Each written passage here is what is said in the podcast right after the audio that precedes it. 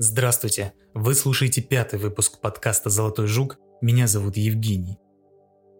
Ни для кого не секрет, что в прошлом многие люди легко верили в сверхъестественное. Вампиры, призраки и оборотни во многих странах были, если не естественным явлением, то достаточно вероятным. И, конечно, всегда находились те, кто использовал легковерие народа в своих интересах. Переносимся в испанскую деревеньку Ребор-де-Као в провинции Оренце. В 40-х годах 19 века люди здесь жили простые и открытые. Антонио Гомес или Гомеш поселился здесь недавно и вполне неплохо устроился. Он плел веревки, помогал с урожаем, с готовкой и даже ткал пряжу на веретене. Был очень дружелюбен и приветлив, особенно с женщинами. Они относились к нему хорошо, а вот мужчины считали слишком уж женственным, но в целом не обижали. Жизнь текла не спеша, как это и должно было быть. Но спустя некоторое время в округе начали пропадать люди. Некоторых находили растерзанными неизвестными животными, возможно волками. В этой области водились дикие звери, и люди побаивались выходить из деревни в одиночку. Но несмотря на настороженность населения, пропажи и убийства продолжались. К 1852 году местные жители уже откровенно боялись животных, которые, судя по всему, прочно обосновались в окрестностях. Кто-то из жителей заметил, что дружелюбный мужичок Антонио продает до боли знакомые вещи и готов был поклясться, что у пропавших людей были точно такие же. Кроме того, в маленькой деревне быстро набирал силу слух, что мыло, которое он варит, сделано из человеческого жира, Жители смекнули, что до появления нового жильца у них не было проблем с дикими животными, и люди, если и пропадали, то крайне редко. Так как своих представителей закона в деревеньке не было, возмущенные и напуганные селяне отправились в ближайший город Эскалона и подали жалобу на Антонио Гомеша, в которой выразили свои подозрения, что он под разными предлогами заставлял женщин и детей отправляться с ним в поход, а потом убивал, врезал жир и варил из него мыло. Мужчина был арестован в сентябре 1852 года в городе Намбелла, провинция Толедо, и доставлен в Аларис, провинция Оренца. Когда ему предъявили все обвинения, Антонио Гомеш начал утверждать, что болен редким заболеванием – клинической ликантропией. Клиническая ликантропия или ликомания – психическое состояние, при котором больному кажется, что он превратился или может превращаться в волка – одна из форм зооантропии. Мифическая болезнь, при которой больной превращается в зверя. Больным клинической ликантропии кажется, что они превратились в волков, и их поведение соответствует самоощущению и зачастую опасно для окружающих. Следствие показало, что внутри приветливого и жеманного мужчины скрывался настоящий монстр, но он не имел ничего общего с оборотнями. Во-первых, его реальное имя Мануэль Бланко Ромасанта. Он родился 18 ноября 1809 года в деревне Ригуэйра, провинция Оренца. Из-за каких-то проблем в развитии после рождения врачи не смогли однозначно определить его пол, но признали его девочкой. Мать назвала его Мануэлой и воспитывала как девочку до 6 лет, когда какой-то врач все-таки определил его настоящий пол. Так как он умел читать и писать, что для того времени было довольно редко, его семья была относительно благополучной. Повзрослев, он работал портным и по разным данным был невысокого роста, от 137 до 149 сантиметров. Он был женат, но в 1833 году овдовел и стал странствующим торговцем, путешествуя сначала в Эсгасе, а затем и по всей Галисии и Португалии. Галисию прошу не путать с Галицией. Также он подрабатывал проводником для путешествующих в Кастилию, Астурию и Кантабрию. Таким образом, он исходил практически весь северо-запад Испании. В 1844 году Ромасанте находился в провинции Леон. Там он задолжал поставщику товаров из Панферрады 600 реалов. Констебль Висенте Фернандес был отправлен, чтобы взыскать долг, но вскоре был найден мертвым. Власти заподозрили, что в этом может быть замешан торговец, и пригласили его в суд. Но тот не пришел, за что был обвинен по умолчанию и приговорен к 10 годам лишения свободы. Рамасанта, как мы уже знаем, сбежал в Ребердекао и с помощью поддельных документов стал другим человеком. По известным данным, доказано, что Рамасанта убил Мануэлу Гарсию и ее 15-летнюю дочь Петру в провинции Сантандер, Бениту Гарсию Бланка и ее сына Франсиско в Корго де Бои, Антонию Ианд и ее дочь Перегрину в родной провинции Оренца, Хосефу Гарсию и ее сына Хосе Пазоса и 12-летнюю девочку по имени Мария Долорес. В общей сложности Рамасанта был обвинен в 13 убийствах, но в четырех случаях суд доказал, что жертвы и правда были растерзаны волками. В остальных девяти преступник признал свою вину. На суде Рамасанта подробно описывал свое превращение. В первый раз я трансформировался в горах Кусо. Я наткнулся на двух свирепых волков. Я внезапно упал на пол, у меня начались конвульсии. Я трижды перевернулся, а через несколько секунд сам стал волком.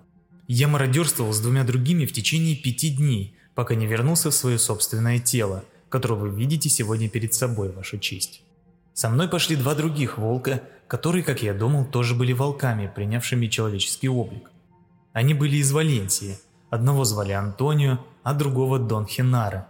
Они тоже были прокляты. Мы напали и съели несколько человек, потому что были голодны. Представители суда потребовали показать превращение, но Рома Санта сказал, что он не может этого сделать, потому что проклятие длилось 13 лет, которые истекли на предыдущей неделе. В мифах Галисии ликантропия описывается так. Седьмой сын в семье может оказаться нормальным человеком или оборотнем. Если все нормально, у ребенка во рту будет изображение креста или колеса святой Екатерины. Если ребенок все же оборотень, то он будет покидать дом каждую пятницу, сбросив одежду. Он посетит семь деревень в облике волка. Его можно вернуть в человеческую форму, заставив истекать кровью или поджать шкуру, которую он носит. Благодаря культурному движению, связанному с эпохой просвещения, ликантропия стала реальным заболеванием. Были выдвинуты различные причины этого состояния, такие как сифилис, бешенство, порфирия, эпилепсия и отравление красавкой. К середине 19 века психиатрические диагнозы клинической ликантропии стали нормой с психопатологическими объяснениями болезней. В октябре 1852 года врачи Алариса представили суду отчет о Рамасанте. В нем в значительной степени, основанном на френологии, Рамасант обвиняется в изобретении своего недуга. Отмечая, что ликантропию можно определить с помощью висцерального обследования и краноскопии – врачи не обнаружили причин или мотивов его поведения. Его склонность к пороку является добровольной, а не принудительной. Субъект не сумасшедший, тупой или мономаниакальный. Эти условия не были достигнуты во время обследования. Напротив, он оказался извращенцем, совершенный преступник, способный на все, хладнокровный и собранный, без доброты, но действующий по собственной воле, свободно и осознанно. 6 апреля 1853 года Рамасанта был приговорен к 1000 реалов компенсации за каждую жертву и казни через гарантирование. Разбирательство в суде длилось 7 месяцев, а его стенограмма заняла 2000 страниц в пяти томах под названием «Ликантропия». Сам преступник получил прозвище «Оборотень из Алариса». Дальше дело было отправлено на ратификацию в территориальный суд, в котором рассматривалось еще 7 месяцев. Тогда суд смягчил наказание до пожизненного заключения, но обвинение обжаловало это решение и повторное слушание было назначено на март 1854 года. В результате приговор о смертной казни вернули. Но даже тогда Рамасанта чудом избежал смерти. Его спас некий мистер Филлипс, французский гипнотизер, живущий в Лондоне, который следил за делом оборотней Залариса по выпускам французских газет.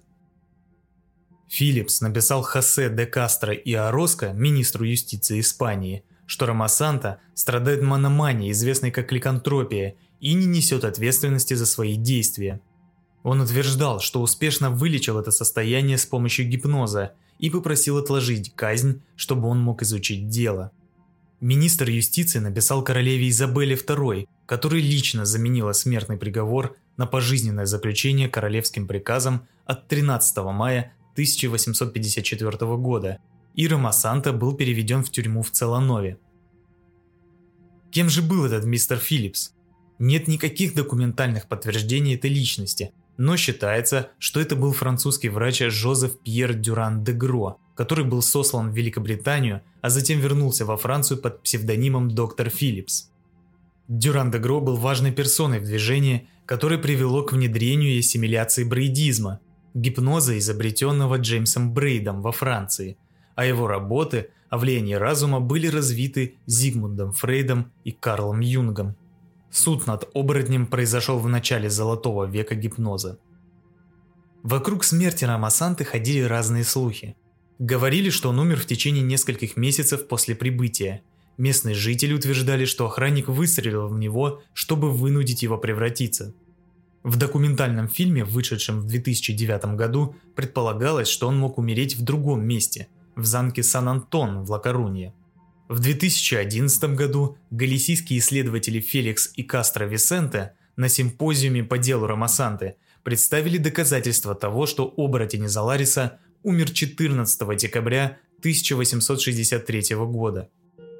В газете «Ля Либерия» от 23 декабря 1863 года было короткое сообщение о смерти Ромасанты, а в газете «Ла Эсперанца» от 21 декабря 1863 года на первой странице было написано «В тюрьме Сиуты печально известный Мануэль Бланко Ромасанта, известный во всей Испании как оборотень, из-за своих злодеяний и проступков и приговоренный к тюремному заключению судом Ла Корунья, скончался в этом месте 14 числа этого месяца, став жертвой рака желудка.